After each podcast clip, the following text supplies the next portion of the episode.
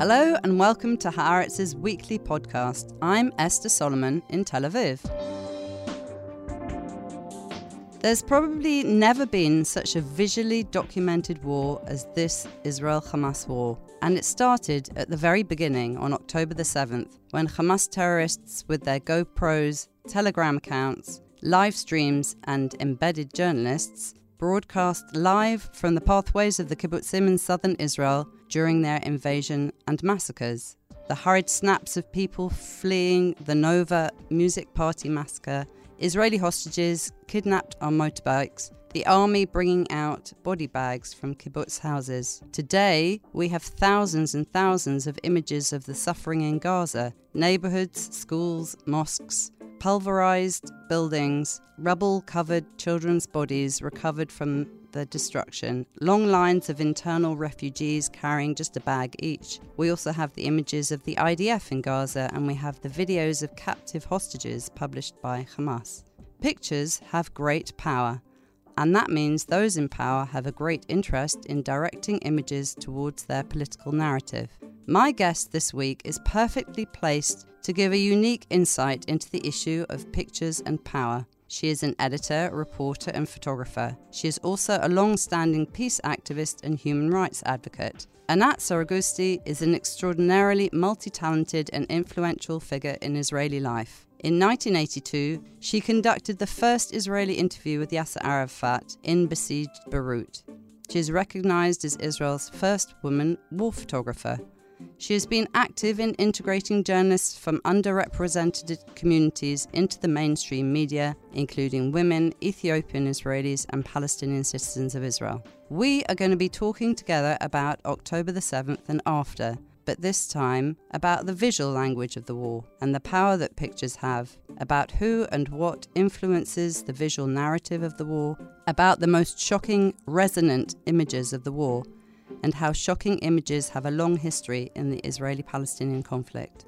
She was the first Israeli woman TV reporter covering Gaza and lived there from time to time, and a decade later moved to Sderot, an Israeli town under constant rocket attack from Gaza, and lived and reported from there. And she is currently curating an exhibition at the Eretz Israel Museum in Tel Aviv called Local Testimony, a collection of the iconic photographs from the past year in Israel. My conversation with Anat coming up.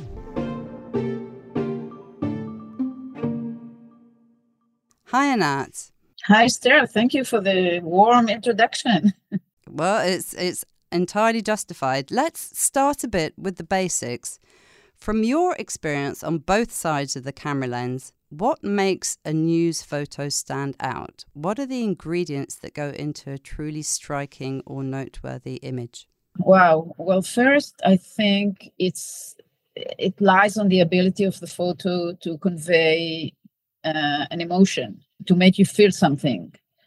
Then to tell the story, as uh, you know, the cliche says, photo weighs 1,000 words.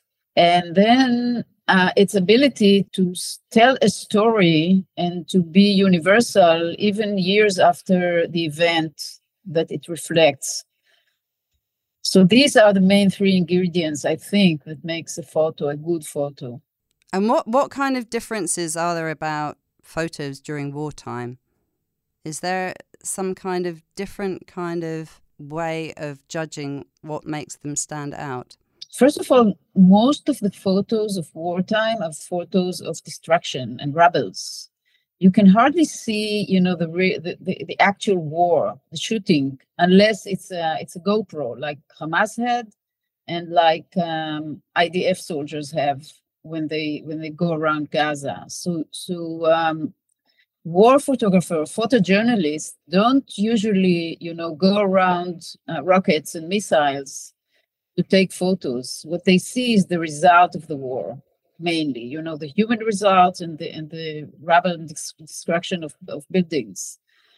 Unless, you know, in very, very rare moments, uh, like uh, Robert Capa had in, during the Civil War in Spain in 1936, I think, uh, when a soldier was hit by a bullet and he had the fraction of the moment when the soldier is falling down Uh, this is very, very extraordinary and very rare. And, and the fact that we remember it and it's such an iconic photo um, proves that it's so so unusual to take such a photo. So during this war in Gaza, uh, like you said, rightly so, you know, we have a lot of, of images of the destruction, the humanitarian crisis in Gaza, which, by the way, the Israeli audience hardly see. And then we have all the, the destruction that, that the IDF spokesperson wants us to see, to, to you know, to construct our, our minds in a way. Now, one of the photos you took from your time as a news photographer is a key image in the Israeli Palestinian conflict. Just to give some background, in 1984, four Palestinians hijacked an Israeli bus. Eventually, commandos stormed the bus. Two of the hijackers were killed, and two were c- taken into custody by the Shin Bet. And what actually happened to them is that they were executed. But the Shin Bet denied that any hijackers had been taken alive of the bus. But you and another uh, photographer, Alex Levac, took photos at the scene showing that those two hijackers definitely were alive when they'd been led away. Out of the storm of that controversy, what did you learn about the power of an individual image? And perhaps more generally, what impact have key images like that had on the Israeli Palestinian conflict? Well, here the photo, it as as on itself was not a very you know powerful photo. The story behind the photo and the way we managed to get the photo, this was a story because they wanted to hide all these these um, events when they executed the hijackers of of the bus. So um, it was like an investigative journalism uh, by us who didn't want to you know align with the shin bet and hiding the story and cover it up and we wanted to to expose the fact that they were executed because we thought it's it's i mean it, it's important for the audience and the, the israeli society to know what Shin Bet was doing to those people, and because it's immoral, illegal, and you know this is not done in in all kinds of layers. Um, so our insistence of publishing the story, you know, and uh, this was the story itself of of uh, I think, if I may say, you know, unmodesty, brave journalism, because we had to fight the system we had to fight the censorship who didn't want us to, to publish the photo. And we had to fight the army and we had to fight something that is called, you know, national patriotism, where people think that if you portray um, the state agencies uh, in a negative way, you're anti patriotic. And in my view, when you're a journalist, um, so I, your identification is as a journalist. And as a journalist, you must tell the story and you must speak uh, truth to the power and you must reveal whatever you know. And your loyalty is first to the audience and the, the, the right of the, of the public to know and not to the state agencies and, and the state. Now, um, just moving to this uh, extraordinary exhibition that you're curating called Local Testimony, when I saw uh, some of the images that you'd selected, it was quite a strange feeling. I mean, it's supposed to be a review of 2023. There are powerful images of refugees from the war in Ukraine and from Israel's pro democracy protest movement. And then there's this sudden shift on October the 7th you know, both here in Israel and around the world, we've witnessed so many images from the day of that attack onwards. Can you describe what it was like sifting through images from all of 2023 and how you dealt with the tremendous change of October the 7th and since? So, at the beginning, before October 7th, we had two major issues at the exhibition. One was the protest against um, the the um, judicial overhaul, Um, and the second was what's going on in the in the occupied territories, the West Bank. You know, the clashes between uh, settlers and Palestinians, and Palestinians in the army, etc., etc. I just remember Hawara. You know, this um, small Palestinian village in the West Bank, where settlers, as a revenge for killing two of their settlers, uh, went and, and burned down, you know, to ashes tens of cars and homes of, of Palestinians. So these were the main issues of, of 2023 when we started the curation. And speaking about photos, you know, the uh, the protest that went on for almost nine months, week after week, it was really very civilized. If you went to the streets in, in Tel Aviv or Jerusalem or everywhere else in the country, um, the majority of the protest was very, very calm. It was really polite. But when the images came in, you know, the, we selected the more dramatic images to to convey the message of of uh, of the protests. And this is something, you know, sometimes, you know, twist the, the, the reality on the ground. Anyway, so then October 7th came and we had to stop and say, just a minute, it's not really part of the timeline of, of the initial ex- exhibition, um, but we have to give it a space. We have to discuss it. We have to put it in. We, I mean, this is something major. We understood that this is something major that has to be part of the of the exhibition. So there is a space in the in the hall of the exhibition dedicated to, to the war that started on October 7th. And we decided to uh, put like a slideshow of almost 300 images of October 7th that reflect, you know, the, the disaster and the massacre mainly in the kibbutzim and in, in the Nova Nature Party and in Sderot, the city of Sderot.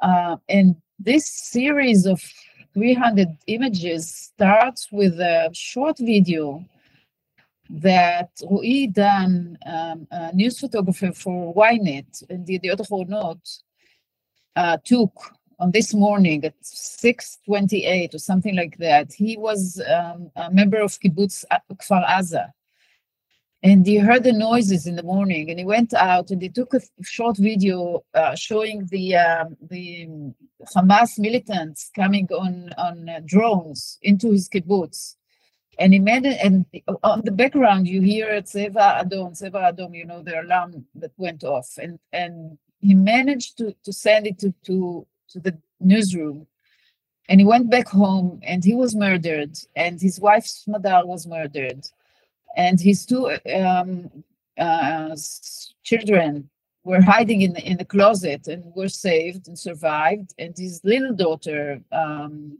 um, Ab- Abigail, Abigail, four years old, was kidnapped to Gaza, and she was released only a few days ago. So this is the image that opens, you know, the series of, of the images from October 7th. And this is really chilling you know when you see it and you see the beginning and this is 6:28 a.m. you know when it all began when all the kibbutzim were were attacked and um, so th- this is the part of the war and we also had uh, you know I work at the Union of Journalists in in Israel as a, a press freedom uh, coordinator and we uh, decided to to have a, a, prize on his name on the name of Roy Idan who was a member of, of the Union of Journalists.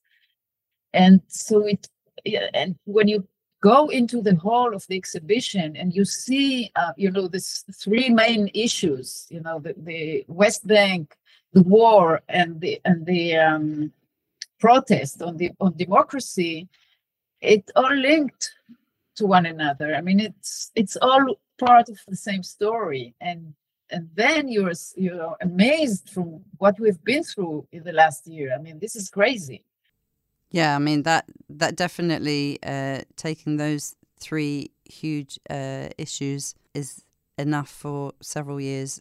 News and uh, and images, uh, and it all got packed into one year. When when you were sitting there selecting those photos for that slideshow, which basically would act as a kind of summary, a visual summary of October the 7th. What were the kinds of criteria that you were thinking about? Because on the one hand, you have to kind of weigh up what level of atrocity do you show, weighed up with respect for the people whose perhaps, you know, bodies and, and uh, homes that you're actually showing in those images. On the other hand, you need a certain level of explicitness in order to show that something that terrible actually happened and it's not just, you know, just uh, remainders or what survived of small objects. You have to show the the entirety of what happened. How difficult was it to kind of find that balance that actually expressed what actually happened? Very difficult very very difficult. First of all because we are in israel we, we're used to to crisis and and um, disasters like that. I mean killings of and bodies and and uh, terrorist attacks and whatever.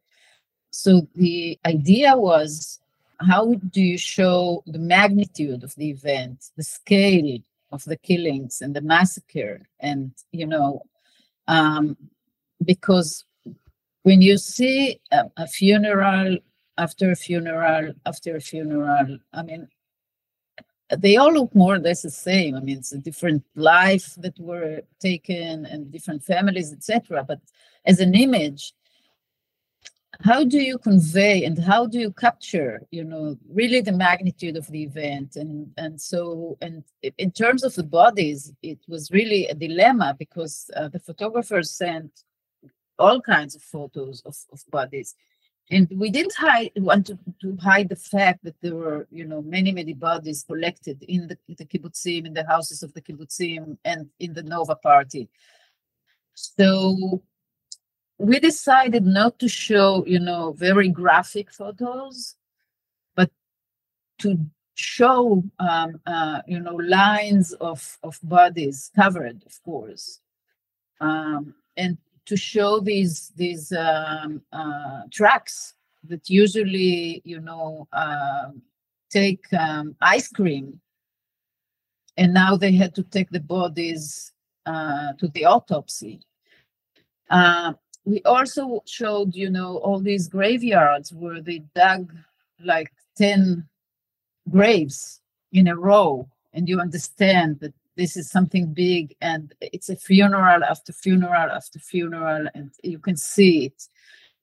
And so and and there are some icons in uh, on the way like the police station in Sderot where there was a really really very tough um, uh, battle there. And, and, the second dilemma was uh, uh regarding the homes of of um, uh, the kibbutzim in the kibbutzim. And we didn't take any photos from inside the, those homes unless the ho- the house was completely ruined you know like a rubble and and uh, destroyed or burned down to ashes uh, we didn't want anyone to see his or her house uh, in a photo where he's not around and cannot allow or not allow the photographer to get in we thought this is um, too much of an in- invasion into the privacy of the people. Um, there are photos of you know the soldiers taking bodies out of these homes, and you cannot avoid thinking that the army didn't protect these people, and now the soldiers have to you know do this horrible task of collecting the bodies of of the the people in the kibbutzim. Um, so, and it was really, really hard watching all these Im- images. I think we managed to kind of uh, balance between the deep and and horrible event uh, and the the ability of the people to to see those images. You mentioned before that there really is this huge gap between let's call it the visual diet, the imagery that Israelis are getting and what the Arab world and the rest of the world see on their TV screens and on their social media feeds. On mainstream media in Israel, you know, there's clearly and, and quite understandably and rightly much uh, concentration on the stories of people from October the 7th still, the hostages, very much at the forefront of the public consciousness and of the soldiers that are dying in uh, in Gaza, but they're barely exposed to what's happening in Gaza to civilians at all.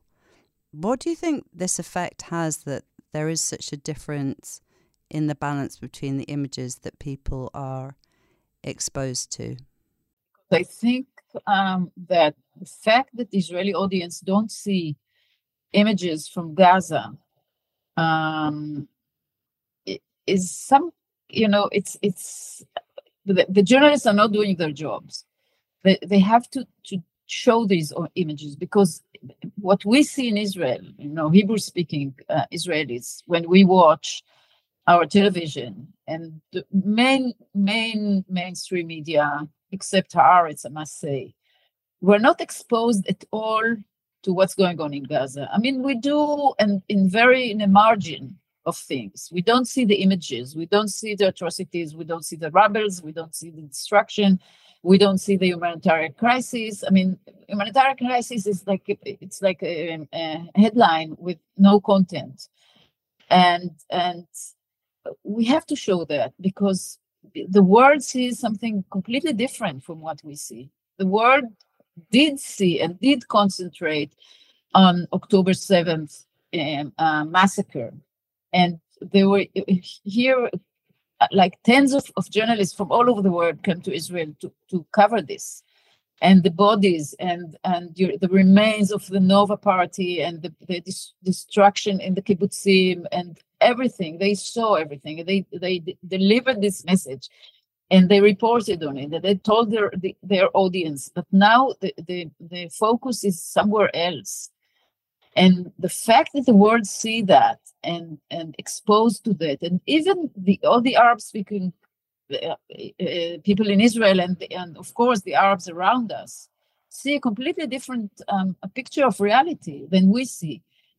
And we, if we don't see that, and if we don't understand what the world is seeing, we will not be able to understand the sentiment, the growing sentiment against us around the world. Because the world is not undermining what we have been through. They understand, they know it's been a massacre, and the majority of the people um, I'm not talking about you know radical activists. The, majority of the people in the in the West world or de- in democratic countries understand that Israel has been through a really something devastating.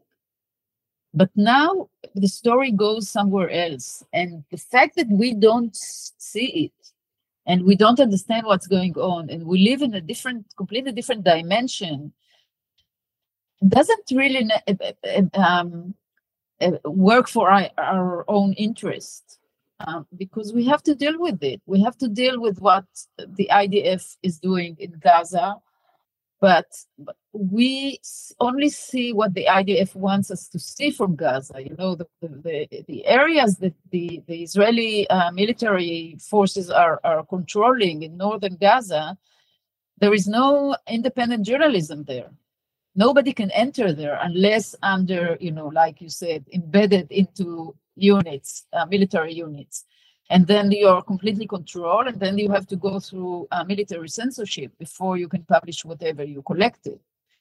So we have to know that and it's important and and uh, and i think we're missing we're missing it.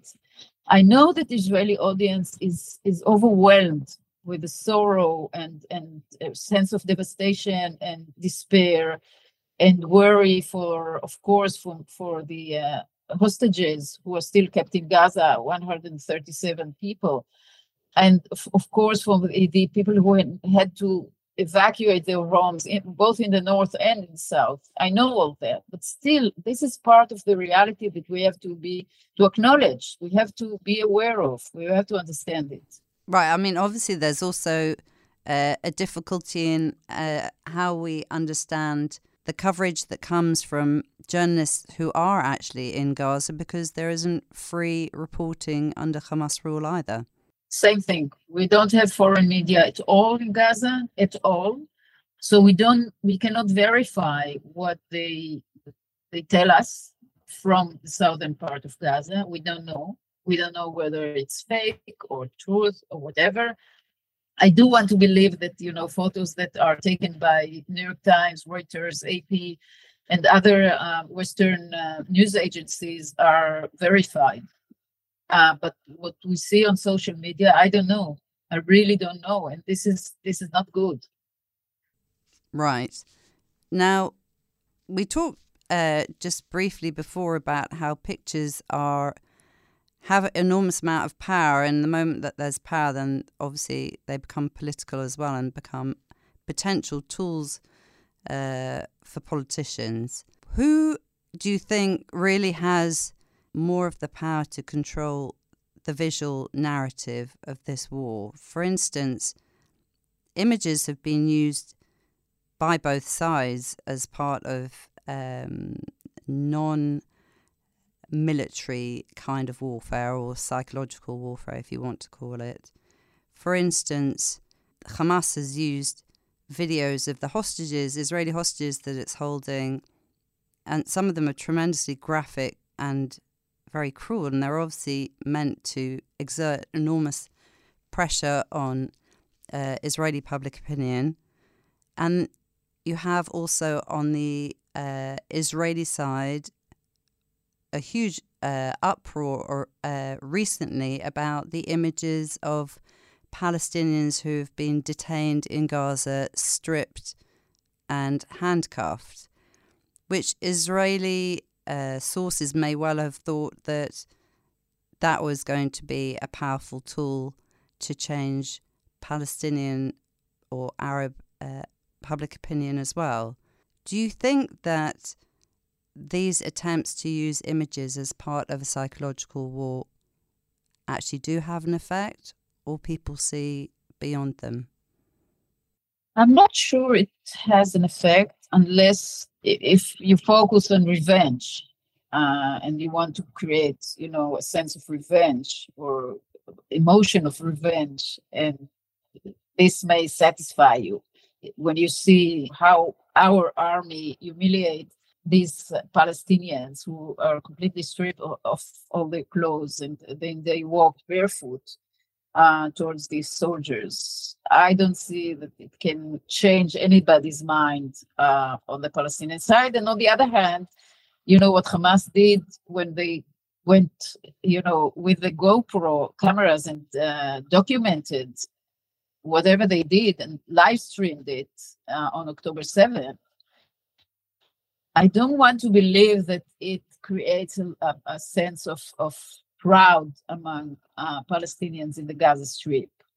It, it didn't change any of, of our people's minds, and uh, and I think many times when you, you want to convey a message through through an image, uh, purposely as propaganda, you create the, the completely um, uh, 180 degrees opposite um, sentiment because people are, are tend to be more more uh, to get stronger on the what they thought before and they don't want anything to change their minds because they're so you know full and, and overwhelmed what they feel. And especially now we are all overwhelmed. We cannot you know absorb anything more. Where you know everything is so full you cannot uh, change. Whatever, you know, the majority of the people, what I think, are looking for revenge. And this is what they do now with all the destruction. And also, probably the Palestinian people um, are looking for revenge as well. I mean, that um, revenge is no, it's not a work plan. I mean, you cannot work with it. It's it's like a very human sentiment, but you cannot rely on that and use it as as uh, as a tool. So when, for instance, uh, Israeli soldiers plant an Israeli flag in Gaza's Palestine Square, which some people are saying, you know, this is an attempt to create the picture of victory or the Tmuna Nitzachon, which is always there in the background. At what point will you say, yes, we have an image that shows that we we are winning or we're about to win? You know, that that's a message that's much more directed back at Israel rather than at the Palestinians who see that picture? And is there such a thing as a as a as an image that that can declare victory? And what would what would that mean? I wonder if there is such a picture. Remember the, the Second World War, which was really a defeat. Okay, this was obvious that one side defeated the other side. We don't have an image of this winning. You know, we have many, many images, you know, of the of the people from the concentration camps that were released, uh, the images of Dresden that was completely destroyed, and a very famous image, I think it was in, in Paris or maybe New York, of a soldier, you know, kissing a girl uh, on, in the street, and people are celebrating and and uh, you know joyfully um, behind them, and there, or there is a, a, photo, a very famous photo of a, a woman photographer called Lee Miller, who photographed herself inside the bathtub of, of Hitler in München. So it's eh, there isn't one image and talking about you know the, the, israeli flag in, in palestine square first of all i think the majority of the israelis don't know the existence of, of the palestine square somebody who haven't have never been to gaza you don't have this image like you have the image of i don't know the twin towers in new york you know when the the the, the jet plane hits the twin tower so everybody knew what the twin tower stands for. Nobody knows what Palestine uh, the square stands for because nobody have been to Gaza and we we never we were never exposed to Gaza unless it was you know demonstration on the on the fence with Israel rocket uh, shelling etc etc. So I don't know what it means. I mean, they say, okay, this is the Palestine Square, and we put the, the flag, you know, it's like the Iwo Jima flag or whatever, you know, maybe they want to reflect that maybe it corresponds with that um, and maybe people feel you know sense of proud when they see this image and they see okay we got there. We destroyed it. Maybe people feel better but at the same day that the flag was was put on palestine or ruins of palestine uh, square we were we got shot in tel aviv. So it isn't yet, you know, a victory. And so I'm not sure there is a victory. And I, and you know, to tell you the truth, wars everybody loses in in wars, you know. So I don't see any kind of victory unless you know if if there is a peace at the end of the road, then it's victory. Like after the 73 war, you know, the victory was for me when when uh, Anwar Sadat, uh, the Egyptian president, uh, landed in in uh, in Ben Gurion Airport and walked down the stairs. This was a victory. This was, you know, the, the end of the war. You really, you could really felt this overwhelming joy uh, but here it's only, only sorrow and destruction and loss of lives and and you know it's it's and pain. We were discussing about you know what would a, a an image of victory be, but I wanted to ask you exactly about the image that you and many other uh, people, uh, Israelis and Palestinians that were involved uh, in peace building uh, efforts you know, the image that you had in your mind before October the 7th, you know, of what the future uh, could be. I just wanted to go back a few years. In 2017, you and Hiam Tannus wrote an op ed for Haaretz uh, just before then President Trump came to visit Israel. You were writing a few years after the last war between Israel and Gaza at the time, and this is part of what you wrote then. No more wars, no more victims, no more deaths, no more fear, no more horror. We promised ourselves, our sisters, our children, to do everything possible to prevent the next war, and that's and that's why we founded Women Wage Peace. Our aim is to spur and support our leaders in forging a political solution to resolve the Israeli Palestinian conflict, to give women a voice, because sometimes it seems that the next war is just a matter of time.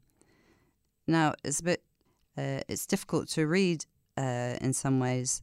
The expectation that, that you have at that time, and also, you know, this uh, impressive organization, Women uh, Wage Peace, that that you were building. One of your co founders, clearly in establishing uh, women wage peace, Vivian Silver, was murdered by Hamas in her home in Kibbutz Be'eri on October the 7th. You know, what else, as well as all of those human lives, what else do you see was destroyed on October the 7th? And do you think that that image, that picture of what the future you were hoping to build, do you think that that has dimmed or that there is still a way towards it? First of all, it's very sad to to listen to these uh, words that we wrote um, what six years ago, uh, and we failed. Um, what was I think hope is is was dimmed. I I do I still believe that uh, the only solution is is uh, a political solution and not um, you know war, more wars. But uh, to tell you the truth, uh, and I'll be very very open and very it's very painful to say that I don't see any solution now. I don't see any feasible solution now. I don't see a way unless you know we go to a very very long term process to restart all this region and build something from the ashes. But right now people are so scared and so hurt and so painful. And the loss is so so you know big for both sides. And so I don't see any, you know, path now to to start speaking about um, solution.